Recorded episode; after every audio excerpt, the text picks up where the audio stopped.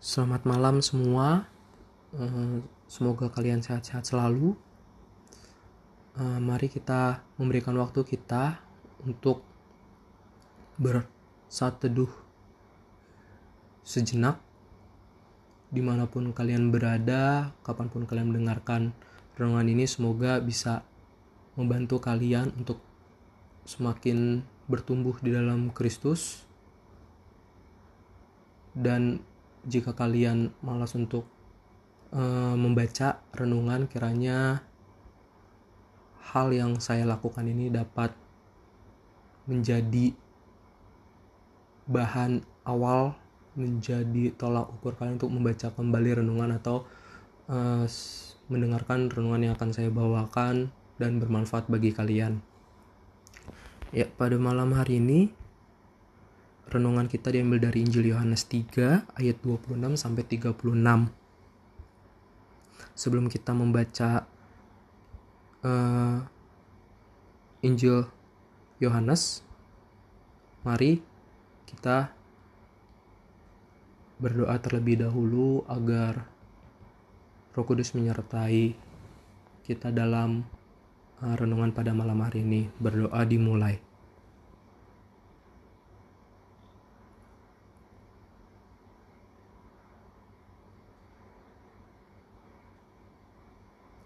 Amin. Renungan malam hari ini diambil dari Injil Yohanes 3 ayat 26 sampai 36. Demikian bunyinya. Lalu mereka datang kepada Yohanes dan berkata kepadanya, "Rabi, orang yang bersama-sama dengan engkau di seberang sungai Yordan dan yang tentang dia engkau telah memberi kesaksian. Dia membaptis juga dan semua orang pergi kepadanya." Jawab Yohanes, "Tidak ada seorang pun yang dapat mengambil sesuatu bagi dirinya kalau tidak dikaruniakan kepadanya dari sorga. Kamu sendiri dapat memberi kesaksian bahwa aku telah berkata, aku bukan Mesias, tetapi aku diutus untuk mendahuluinya. Yang empunya mempelai perempuan ialah mempelai laki-laki, tetapi sahabat mempelai laki-laki yang berdiri dekat dia dan yang mendengarkannya sangat bersuka cita mendengar suara mempelai laki-laki itu. Itulah sukacitaku dan sekarang sukacitaku itu penuh ia harus makin besar, tetapi aku harus makin kecil. Siapa yang datang dari atas adalah di atas semuanya. Siapa yang berasal dari bumi, termasuk pada bumi dan berkata-kata dalam bahasa bumi. Siapa yang datang dari sorga adalah di atas semuanya. Ia memberi kesaksian tentang apa yang dilihatnya dan yang didengarnya, tetapi tak seorang yang menerima kesaksiannya itu. Siapa yang menerima kesaksiannya itu, ia mengaku bahwa Allah adalah benar. Sebab siapa yang diutus Allah, dialah yang menyampaikan firman Allah. Karena Allah mengaruniakan rohnya dengan tidak terbatas, Bapa mengasihi anak dan telah menyerahkan segala sesuatu kepadanya. Barang siapa percaya kepada anak, ia beroleh hidup yang kekal. Tetapi barang siapa tidak taat kepada anak, ia tidak akan melihat hidup, melainkan muka Allah tetap ada di murka Allah tetap ada di atasnya. Dari Injil Yohanes 3 ayat 20 sampai 30 yang menjadi inti dari bacaan kita malam bacaan kita renungan malam hari ini yaitu ia harus makin besar tapi aku harus makin kecil. Yohanes 3 ayat 30. Ketika pendeta saya mengajukan pertanyaan yang sulit tentang kehidupan Yesus kepada kelas kami, saya langsung mengangkat tangan. Saya baru saja membaca kisah hidupnya, jadi saya tahu jawabannya. Selain itu, saya juga ingin rekan-rekan di kelas saya tahu bahwa saya tahu. Lagi pula, saya seorang pengajar Alkitab. Betapa memalukannya kalau saya tidak bisa menjawab pertanyaan itu di hadapan mereka. Akan tetapi, saya merasa malu karena perasaan saya yang takut malu. Seketika juga saya menurunkan tangan saya dan bertanya kepada diri saya, apakah saya begitu tidak percaya diri? Yohanes Pembaptis mengajarkan sikap yang lebih baik ketika murid-muridnya mengeluh bahwa orang-orang mulai meninggalkannya untuk mengikuti Yesus, Yohanes berkata bahwa ia justru senang mendengar hal itu. Ia tahu dirinya hanyalah pembawa pesan. Aku bukan Mesias, tetapi aku diutus untuk mendahuluinya. Ia harus makin besar, tapi aku harus makin kecil. Yohanes sadar bahwa tujuan utama keberadaan dirinya adalah Yesus. Yesus adalah yang datang dari atas dan di atas semuanya. anak Allah yang menyerahkan hidupnya bagi kita. Dialah yang patut menerima segala hormat dan kemuliaan. Seharus perhatian apa pun yang ditujukan kepada diri kita akan mengalihkan perhatian yang seharusnya tertuju kepada Allah kita, karena dialah satu-satunya juru selamat kita dan satu-satunya harapan bagi dunia. Kemuliaan yang kita curi darinya justru akan merugikan kita sendiri. Kiranya kita mau menjadi semakin kecil dan tidak mencuri kemuliaan Yesus itulah yang layak dan terbaik baginya bagi dunia dan bagi kita. Jadi di Injil Yohanes ini eh, Yohanes ini tuh memposisikan dirinya tuh supaya tidak menjadi center eh, orang-orang di kala saat itu. Tapi dia ingin menjadikan uh, Yesus sebagai pusat utama dan uh, dia tuh hanya hamba dari Yesus yang datang dan lahir ke dunia. Nah, selain hal itu juga eh, Yohanes Pembaptis juga mengarahkan dua orang muridnya kepada Yesus, anak domba Allah, yaitu Andreas dan rupanya Yohanes yang dikasihi Yesus. Dan ketika mengarahkan keduanya, mereka berdua meninggalkan Yohanes dan mengikut Yesus. Dan uh, kalau dulu ini bisa menjadi satu contoh contoh perilaku eh, Yohanes uh, Pembaptis yang tetap dalam komitmennya di mana dia tidak memposisikan dirinya itu sebagai pusat utama ketika uh, Yesus lahir tapi dia ingin mengubah pusat utamanya kepada Yesus makanya uh, iya di sini maksudnya adalah Yesus harus semakin besar tapi aku harus makin kecil. Nah, lalu ketika saya membaca renungan hal ini karena saya seorang pelayan, saya tiba-tiba muncul pertanyaan. Hal-hal apa aja sih yang membuat seorang pelayan itu terdistrak, teralihkan dari uh, tujuan utamanya yaitu melayani Tuhan menjadi tidak menjadi pusatnya itu tidak melayani Tuhan. Saya benar-benar uh, tidak mendapat jawabannya sampai saya berdiskusi dengan seorang pendeta di gereja saya. Lalu kata beliau, kita sebagai pelayan bukan mencari popularitas atau juga bukan mencari kemuliaan. Tapi dari pelayanan itu kita harus tetap mengingat bahwa nama Tuhanlah yang harus semakin besar dan bukan kita. Hal yang membuat uh, diri kita teralihkan di mana mengubah pusat kita Yesus menjadi hal lain yaitu ada beberapa contoh yaitu contoh pertama adalah kesombongan. Kesombongan yang uh, dimunculkan pelayan tersebut lupa akan dirinya dan dia mengindahkan bahwa dirinya itu adalah seorang pelayan bukan sebagai bos. Dan ini juga mungkin terkadang siapa pun yang mendengar uh, renungan malam ini jika kamu seorang pelayan mari yuk kita refleksikan diri kita apakah dalam pelayanan kita mm, menunjukkan kesombongan diri kita kita uh, terkadang tanpa sadar apa yang kita lakukan itu ya kita seperti seorang uh, bos bukan pelayan yang tidak mau membantu sesamanya yang tidak mau mau memberi nasihat yang terkadang tidak mendengarkan nasihat orang lain dan menganggap diri kita uh, benar sampai tidak perlulah mendengar nasihatnya. Tapi suatu saat ternyata nasihatnya itu benar.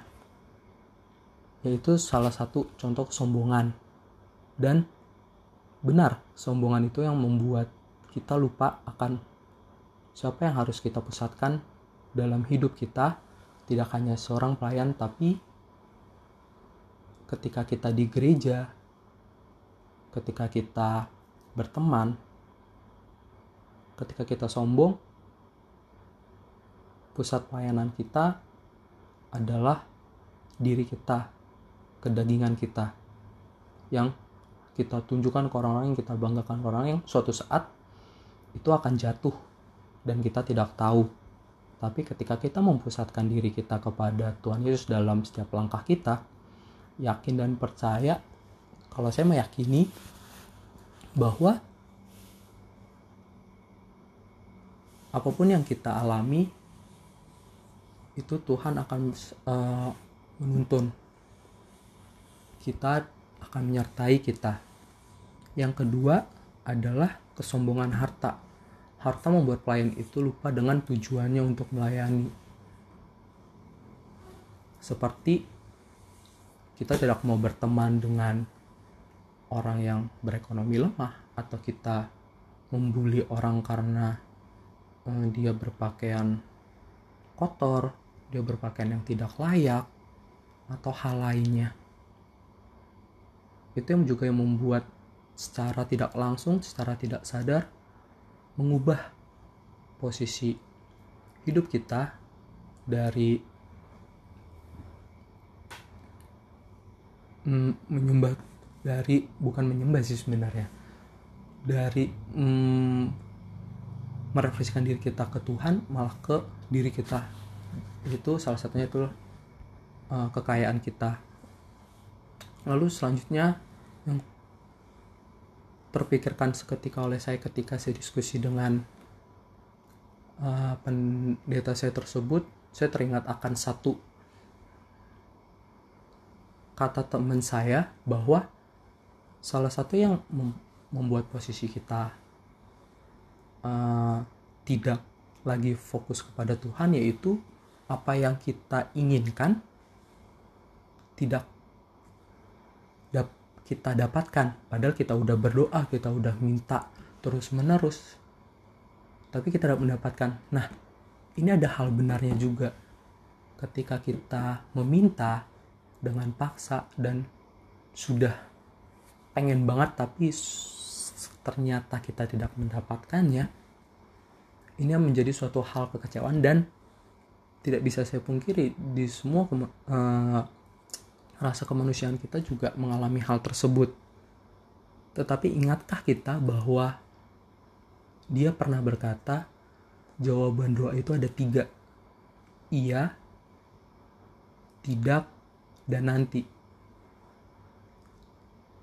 Kita terkadang melupakan tiga hal ini. Ketika kita melupakan tiga hal ini dan kita terlalu meng uh, apa ya istilahnya menginginkan secara lebih ya pasti akan ada suatu hal yang membuat diri kita seharusnya menyadari bahwa uh, hal ini tuh salah kita menginginkan secara lebih. Karena menurut saya segala sesuatu menginginkan secara lebih itu pasti akan menghasilkan yang tidak baik. Dan percayalah ketika kita menginginkan sesuatu dan Tuhan bilang yes, itu adalah yang terbaik buat dalam hidup kita. Dan menjadi sebelum saya tutup, selama ini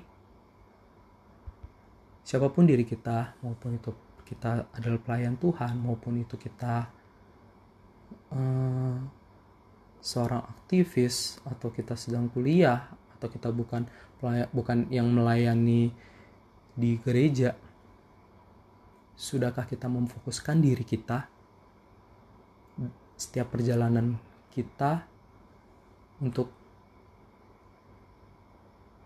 selalu dia mendampingi atau bahkan kita hanya berjalan sendiri karena setiap tingkah laku kita. Pertanyaan kedua, halal apa saja yang membuat kamu lupa. Akan siapa yang kita layani? Entah itu berdoanya tidak fokus ketika berdoa pikirannya ke mana-mana atau seperti yang dibilang pendeta saya yaitu kesombongan harta atau yang lainnya. Hal-hal apa saja sih membuat kamu terdistrak akan kesungguhan imanmu kepadanya menjadi berubah haluan yuk mari kita kembalikan lagi kita fokuskan lagi kehidupan kita kepadanya. Hanya dialah Tuhan yang maha kuasa yang menjadi batu karang kita batu karang yang teguh di dalam hidup kita yang menjadi pedoman yang menjadi seorang bapak yang dapat kita mendengar segala ocehan curhatan kita.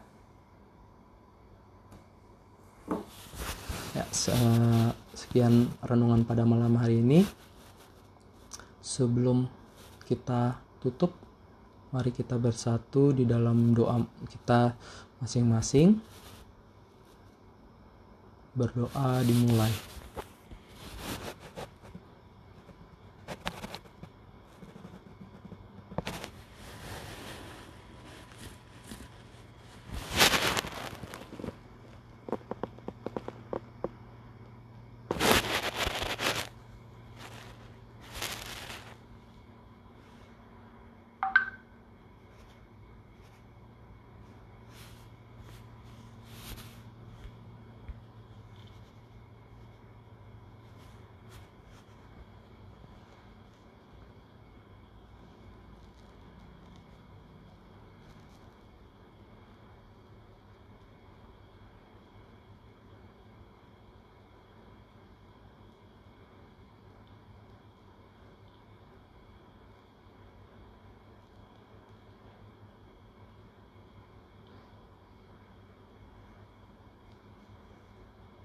Berdoa selesai amin. Berdoa selesai. Kalau kamu masih berdoa berfokuslah dalam doamu dan selamat beristirahat